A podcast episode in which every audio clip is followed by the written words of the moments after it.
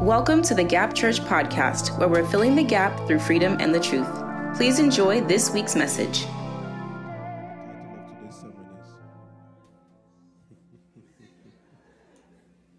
Say it again. The title of today's sermon is Mercy.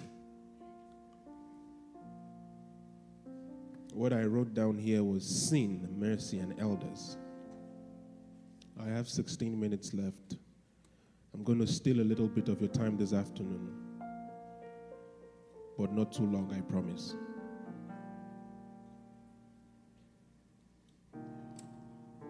How many of us remember what we covered last week? I just need one person. Conditions, conditions for what? Conditions for miracles. Thank you. And can tell me one thing they took away from last week?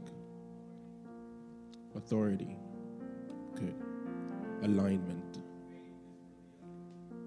Faith is for the unbelievers. Good. Today, I know last week we touched a little bit on mercy, and today I want us to dig a little deeper into mercy. Yes, Jesus, most of the things Jesus Christ did, he did on authority. But through the week, the Lord let me understand that most of what he did by authority was because he did not have time. Are you with me? Most of the miracles he did, he did on the basis of authority because he did not have time. He only had three and a half years to complete an assignment. But for you and I, we have time. What Jesus did in three and a half years, he spread it across, across millions of us, across thousands of years. Jesus could operate on authority because he did not have time, but and also because he was God. But for you and I, as much as we operate in authority, God also, Jesus also wants us to understand the place of process. Amen. Are you still with me? Jesus wants us to understand the place of what? Process. And in the process of miracles is something called mercy. Mercy is a grace, is one of the graces of God. The graces of God are the virtues of God. Love is not a grace, love is who God is. But his graces are the things he has placed, he has created in and within himself to relate with man and to allow man relate with him. Mercy is a grace. That is why angels don't obtain mercy. Angels don't enjoy mercy. If the angels enjoyed mercy, then Lucifer will be forgiven. I've said this here before.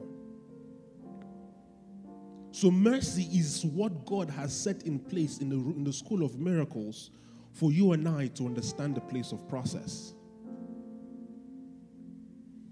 Because there are some things in our lives, like we covered last week, that we can deal with in authority, but there are some things you will shout all you want and can all you shout, but nothing will change. Because there has to be a process that must be followed for you to receive your miracle. Amen. Amen. I'll use an example. If you go gather up a $100,000 debt,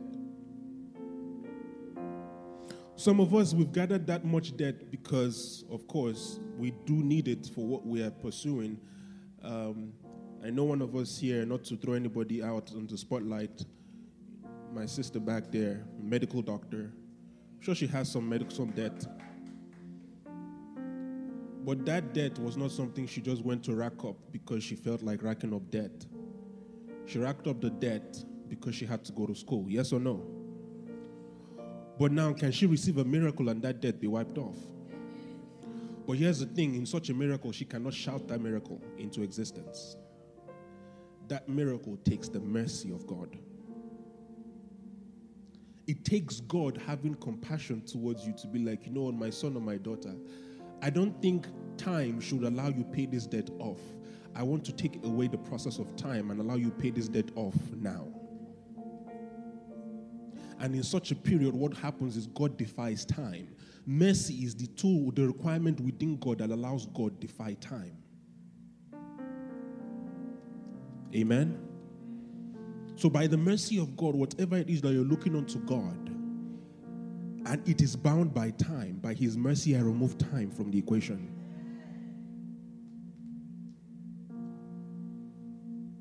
You need to graduate in five years. I remove time and I tell you, graduate in five semesters.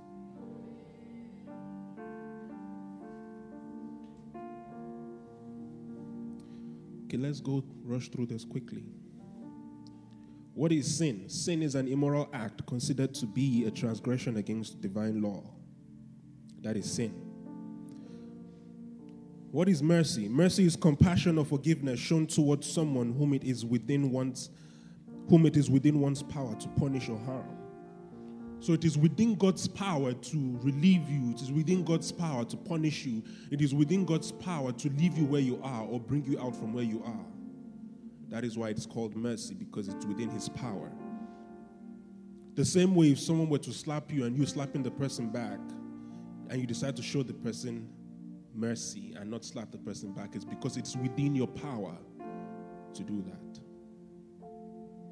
Someone comes to ask you, please, I need $50, and you say, I will give you $50. You are showing the person mercy because it's within your power to show mercy. That is why we are like God. God created us in His image. God can love us, we can love others. God can speak in faith, we can also speak in faith because we are like God. In fact, we are not like God, we are gods. With a small g, don't put a big G behind it and get prideful. Who is an elder? An elder is a person of greater age than someone specified. An elder is someone who has, ad, who has advanced in age. And then I, Emeka, added this an elder is someone who has an advantage over you by experience. An elder is someone greater, a person greater, a person of greater age than someone specified.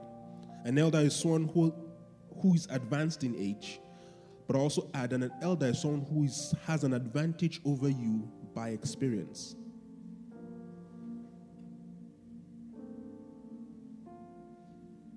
I am here. My sister Yenny is back there, but she's an elder with she's an elder over me in physical therapy.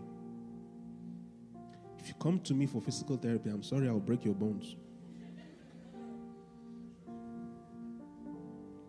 There's no amount of prayer I can pray that will make me, that will make her not be an, my, my elder as far as physical therapy is concerned. Am I making sense?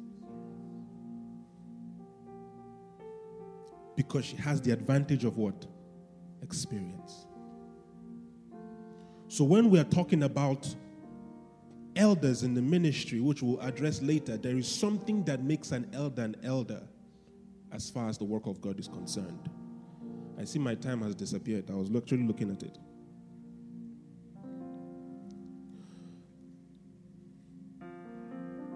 There are 10 commandments. 10 commandments God gave. But I want to let you understand this afternoon that as far as the commandments, the Ten Commandments are concerned, there are some things outside there that has kept a lot of people bound for years. Let me ask a question. Is there anywhere in the Ten Commandments that it says, Thou shalt not borrow?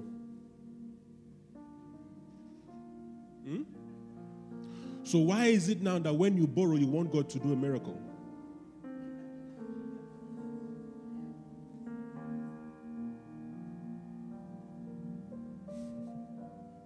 But I thought borrowing is not bad. It's not the Ten Commandments. So why now do we feel that it's within God's power to redeem us from something that we fell into by ourselves? Because somewhere in Scripture he says, "Thou shalt not be borrowers, for a borrower is servant to the lender." So I'm here to tell you that it's not just the Ten Commandments, disobeying the Ten Commandments that makes anything sin. But any instruction that God gives you, the moment you disobey it, it is counted for you as sin. But here's the difference God does not count something to you as sin if you've not come to the knowledge of it. There are some things I can do today, and God will say, Mekatis, for you, this is sin. But if Kennedy here does it, God will overlook it like Kennedy did nothing. And the challenge for most of us is what you're going through that you're praying and asking God, God, I need a miracle in this. You took your two legs by yourself and walked into it. Because at some point in your life, there was an instruction God gave you that was very specific, but you disobeyed it. No one is bound, no one can be in bondage except there is a legal hold over you. I repeat, no one can be bound except there's something legally holding you. I cannot walk up to my brother here and hold him on his pocket and say, Give me my wallet. Meanwhile, my wallet is in my pocket. But if for some reason he owes me $5,000 and I call him and hold him and I say, Give me back my money, guess what? Even if he tries to run away, he knows within himself that I have every legal right to hold him. A lot of infirmities and sickness that the church goes through today is because the enemy has a legal hold to have that sickness in that person's life. Because there was an instruction God gave the person at first that the person disobeyed. So the enemy came in because the Bible also lets us know do not break the hedge because if you break the hedge, the serpent will come in and bite you. So for a lot of people, they've broken the hedge. But here's the thing they've gone back to God and they've asked God for forgiveness. But here's the thing that moment that the hedge was broken, something has happened. So now you look at your life and you say, Oh, I don't know, all of a sudden I'm having back pain. Check your life. That back pain started after you, after you disobeyed. That back pain is not ordinary. But for most of us, we go into the place of authority and start shouting, Every back pain that has been put on me by the enemy, die, die, but here's the thing that back pain cannot die because there's a legal hold that you've not addressed. Until you address that legal hold, until you go back into the place of prayer and say, Lord, I obtain mercy by the Lord Jesus Christ. That every legal hold over my life is broken. Then now you can speak over the sickness and then the sickness will go because the sickness is looking at the contract that was signed.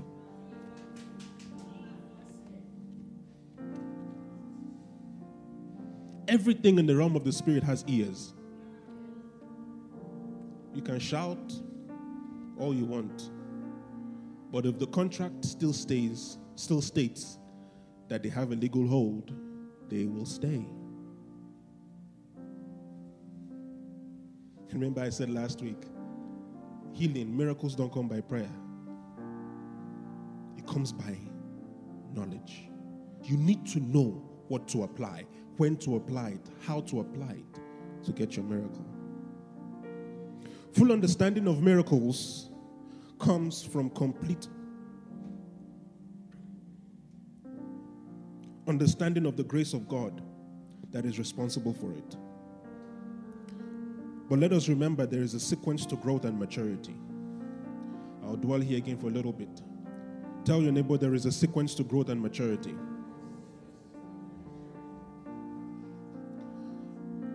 Remember our topic sin, mercy, and what? Elders. So a sinner became a believer, has obtained mercy, so what makes them an elder?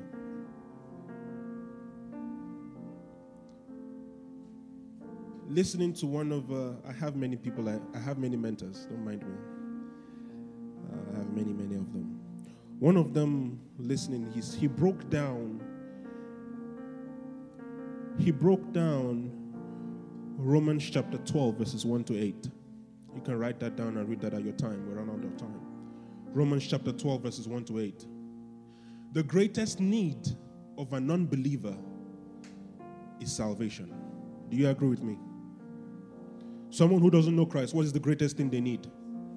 Salvation.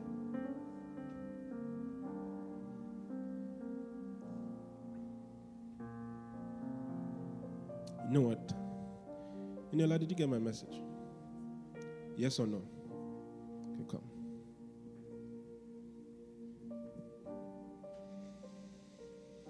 Hmm. Please, can you tell the congregation what you're doing right now in school? I'm getting my degree in occupational therapy.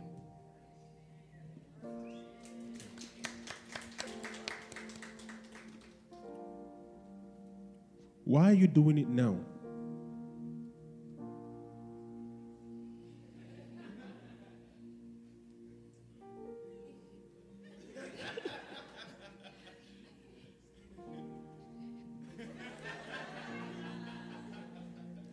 Let me rephrase the question.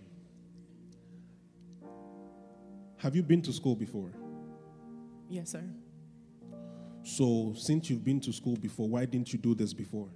Uh, it didn't work out. It didn't work out. When did you start going to school? Uh, this year, January, No. When did you start schooling in your lifetime? When did you start going to school? when I was a baby. So, she started going to school when she was what? A baby. So, why didn't you start doing occup- occupational therapy when you were a baby? I didn't have the facilities.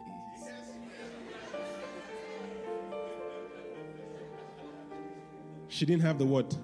Facilities. I Anu, say hi.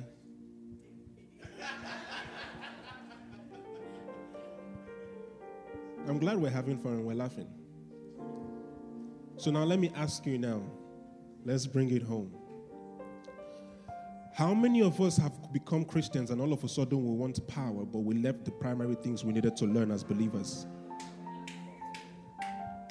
Thank you so much, Aniola.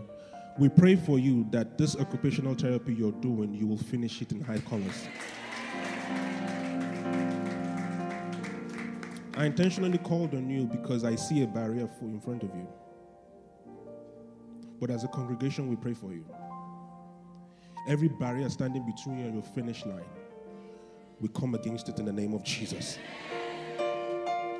You started well, you will finish well. From today going forward, every journey you set your heart to start, you will finish it. In the name of Jesus Christ. So, how many of us now, as believers, always want to put the cart before the horse?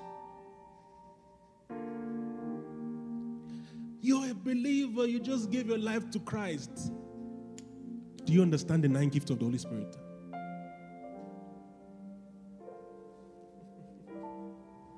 But if you read the entirety of the gospel, Jesus never taught people about the nine gifts of the Holy Spirit.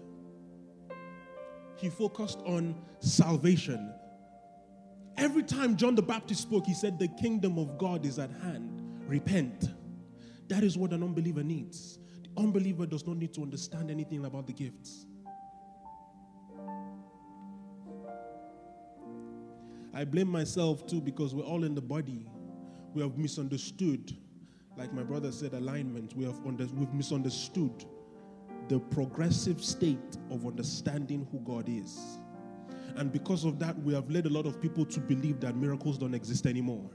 Because they've applied the principles at the wrong time in their life, and then the principles don't speak, and then they turn around and say, God is a liar.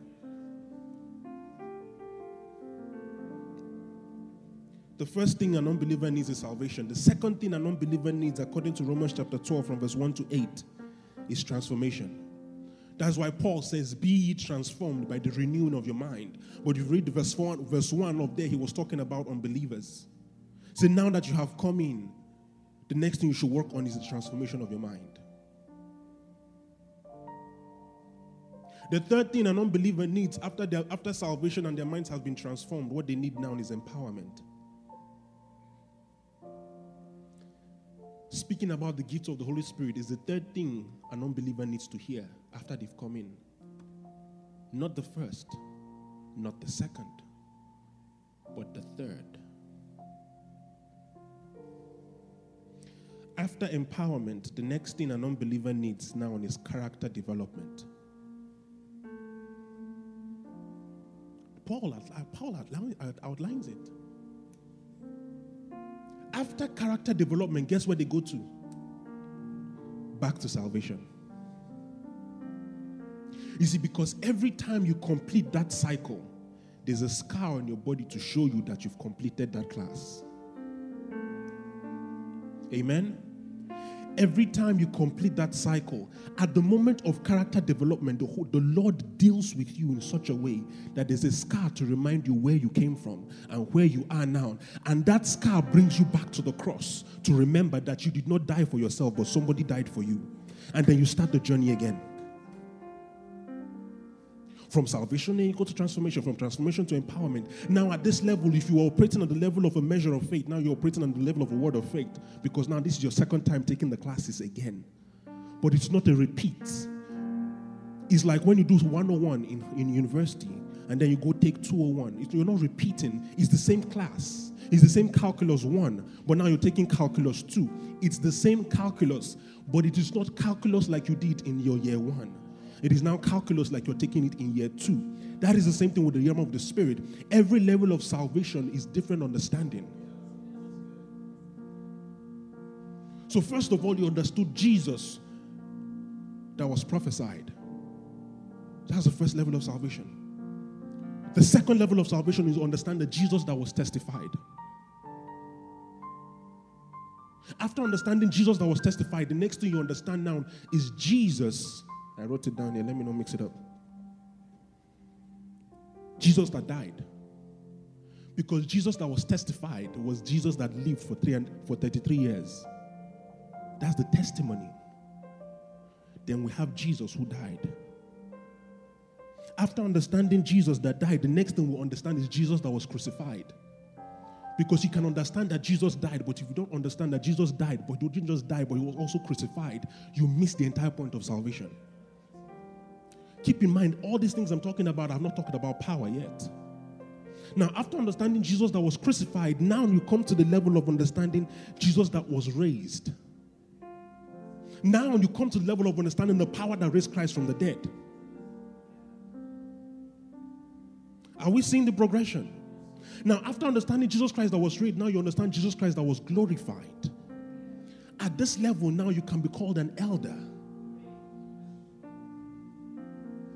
Because by now you've taken the course from salvation to transformation to empowerment to character development five times. Now, when people see you, they can see who? Christ. Now, at this level, your shadow can heal people.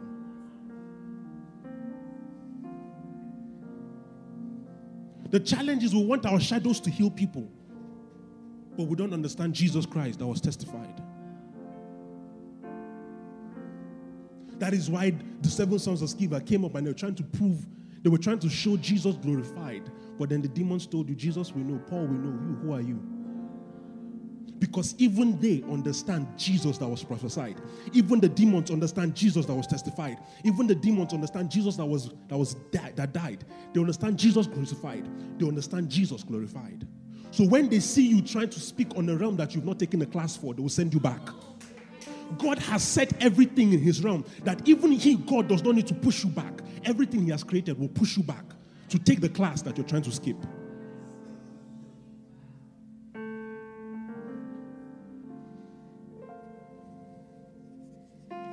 So, who are elders? Elders are people who have the, the, the, the scars and the stripes on their back to show. Hebrews chapter 11, verse 33. Hebrews 11:33 talks, talks to us about the people who through faith have accomplished great things. Gideon, Jephthah, Barak, David, Solomon, Samuel.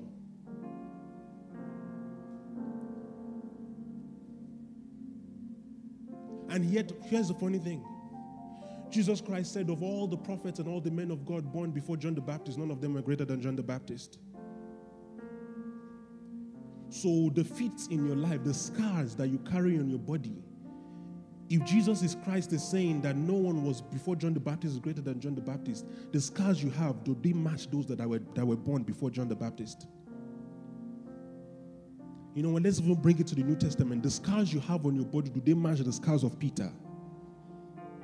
If Peter were to stand here and his shadow is healing people, can you stand beside him? I understand something in our generation today. We talk about human worship. Human worship is bad. No. Every man that was created by God was built to worship a God.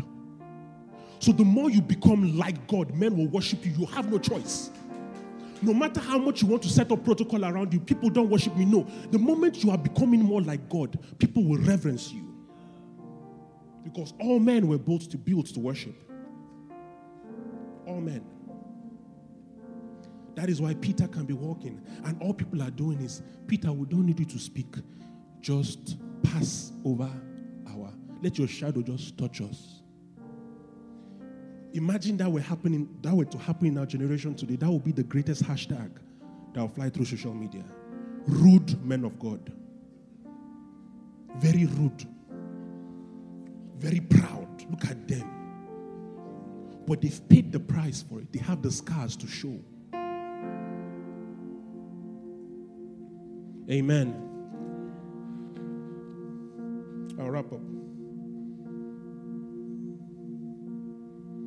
by telling us this.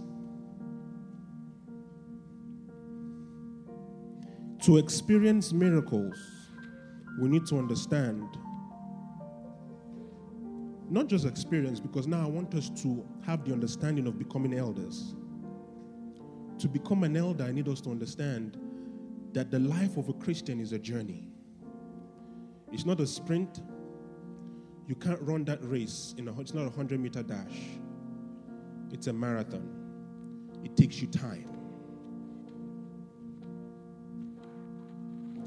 How many of us have watched a, a marathon or uh, like a 5K, all those type of things? How many of us have watched it on TV? Do you know how the people running know what time it, what when they are no? Do you know the, how the people running know that they, they are in their final lap? Huh? Please, a sign. So they just keep running for hours. They are running. They don't know when the final lap is until somebody comes up and says, Final lap.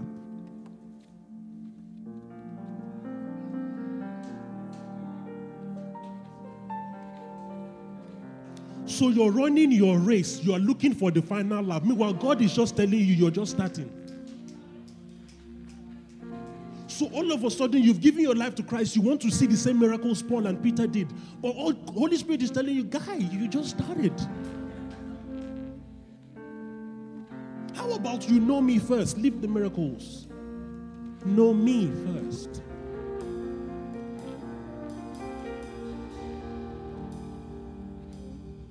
Life, purpose, assignment, ministry, all those things are marathons. It takes a level of exercise and walking and running to get to where Paul came to in 2 Timothy chapter 4 verse 7 when he says I have finished my race. Paul saw the final lap flag that let him know he has come to the end. This level now you can say I am fathering somebody. That is how Paul called Father Timothy in the gospel.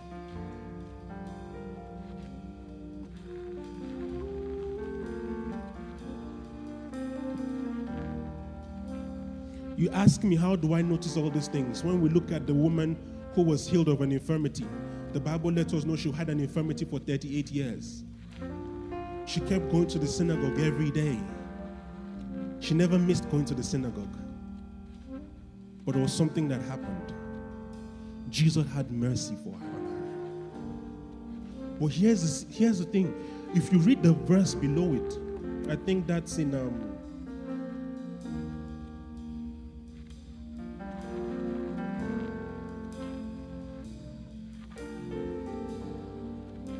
Luke chapter 13 from verse 10 to 17. If you read verse 16 and 17, there's something happened. Just a little, little lower, guys. Verse 16 and 17 on that verse. The Bible says the, the teacher of the law, the person who was over the synagogue, started yelling at the people, If you want to be healed, why don't you come on the six days of the week? That is not the Sabbath day to be healed. But when Jesus came into the synagogue, only the woman with the infirmity was healed. On that Sabbath day, he was speaking. Only the woman with the infirmity that was bent over for 38 years, only she was the only person that was healed. The mercy of God can also single you out of the crowd. That is why he says, I will have mercy on whom I will have mercy.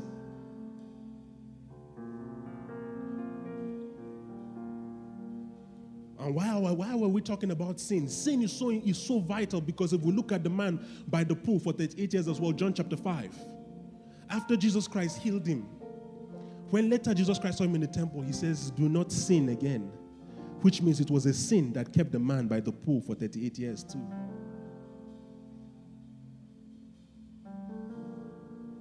Sin, as little and as pleasurable as it might look, can also hold you down for years on end.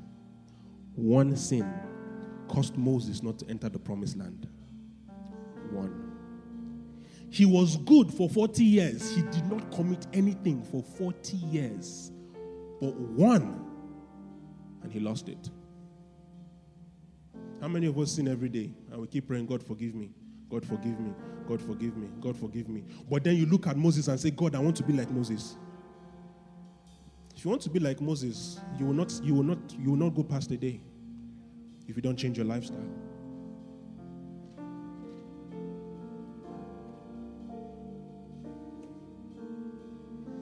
I went over by 13 minutes. Board and execs, please forgive me. But did we get something today? Did we get something today?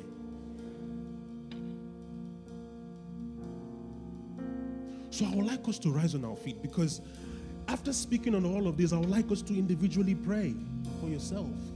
Is there a place in your life that is a secret sin hiding that you don't know about or that you know about? But then you turn around and you're saying, But God, why, I, why is my life looking stagnant? You don't need the prophet to tell you. The sin is what is holding you back. All heads bowed, all eyes closed. Speak to God now and say, Lord, please forgive me. Forgive me. Forgive me.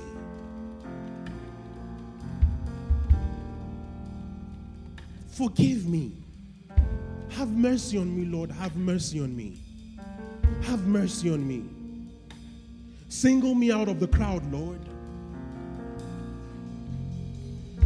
Single me out of the crowd.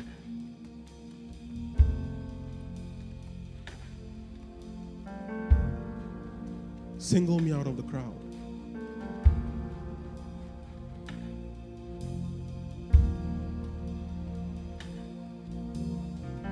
Single me out of the crowd.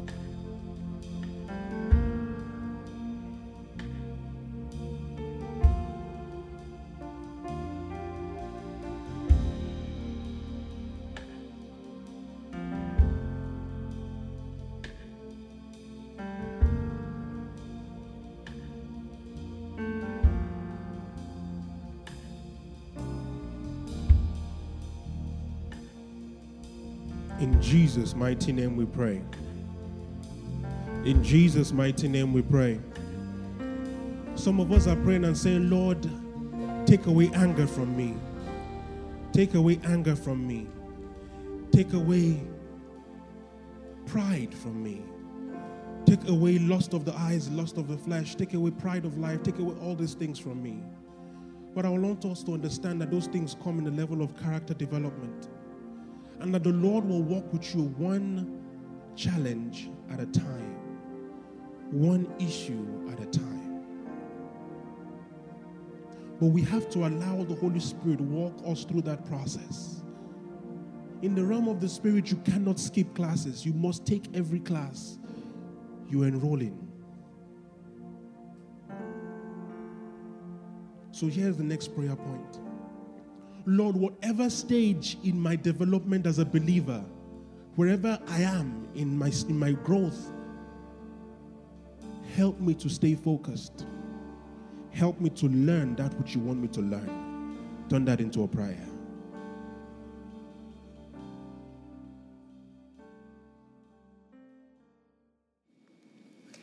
Thank you for tuning in to the Gap Church podcast. We hope this message blessed you.